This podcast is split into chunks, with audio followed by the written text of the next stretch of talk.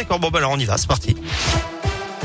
On commence par vos conditions de circulation dans la région. Elles sont fluides actuellement sur les grands axes. Attention quand même sur les rails avec ces difficultés en Auvergne. Préavis de grève générale déposé par Castres syndicat jusqu'à demain matin.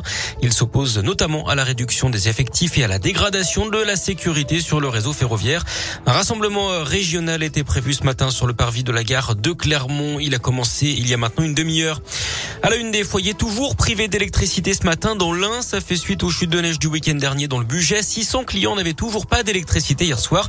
Les opérations ont pris du retard la nuit dernière. Ce matin, 70 techniciens sont à pied d'œuvre d'après le progrès. Des renforts sont également venus de Vienne, en Isère, de Lyon, de la Loire, mais aussi de Dromardèche. L'objectif, c'est de raccorder euh, l'ensemble des foyers au réseau d'ici ce soir. L'inquiétude autour du variant Omicron, les vaccins existants seront moins efficaces contre lui, affirme ce matin le patron de Moderna.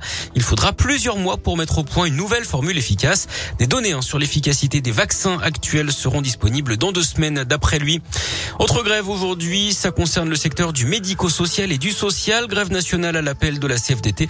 Les agents demandent l'extension de la prime du Ségur de la santé de 183 euros à l'ensemble des travailleurs et plus particulièrement aux salariés du secteur associatif dans le domaine du handicap et de la protection de l'enfance. Des rassemblements sont organisés partout en France et dans la région. Dans l'actu également, l'entrée en campagne d'Éric Zemmour, le polémiste d'extrême droite va annoncer sa candidature à l'élection présidentielle à midi dans une vidéo sur les réseaux sociaux. Il sera ensuite invité aux 20h de TF1 chez ses concurrents des Républicains. La primaire commence demain jusqu'à samedi. Ils doivent d'ailleurs débattre une dernière fois à la télé ce soir, juste après le journal de 20h justement. Près de chez nous, l'enquête se poursuit à Issinjou en Haute-Loire après l'agression d'une lycéenne dans les bois de Choumourou. C'était jeudi dernier. D'après le progrès, l'adolescente avait été blessée à l'aide d'une arme blanche. Elle a réussi tout de même à prendre la fuite sans parvenir à identifier son agresseur dans l'obscurité. Les enquêtes de voisinage sont en cours. En bref, aussi en France, 46 ans après sa mort en 1975, Joséphine Baker entre au Panthéon aujourd'hui.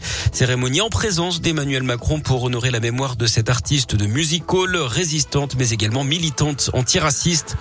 Pas de chance pour Miss France, Clémence Bottino, pourtant doublement vaccinée, a été testée positive au Covid à son arrivée en Israël. Elle a été placée en quarantaine pour 10 jours, ce qui compromet sa participation au concours de Miss Univers prévu le 13 décembre prochain.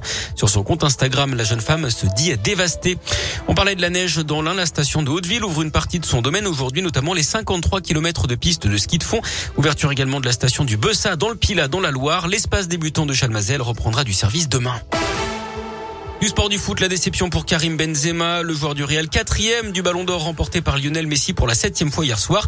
Et puis un détour par la table avec le roi du pâté croûte qui est japonais cette année. Le chef Kwei Fukufa a été sacré hier soir baie de Collonges, champion du monde de pâté croûte. Ça se passait au célèbre restaurant de Paul Bocuse près de Lyon.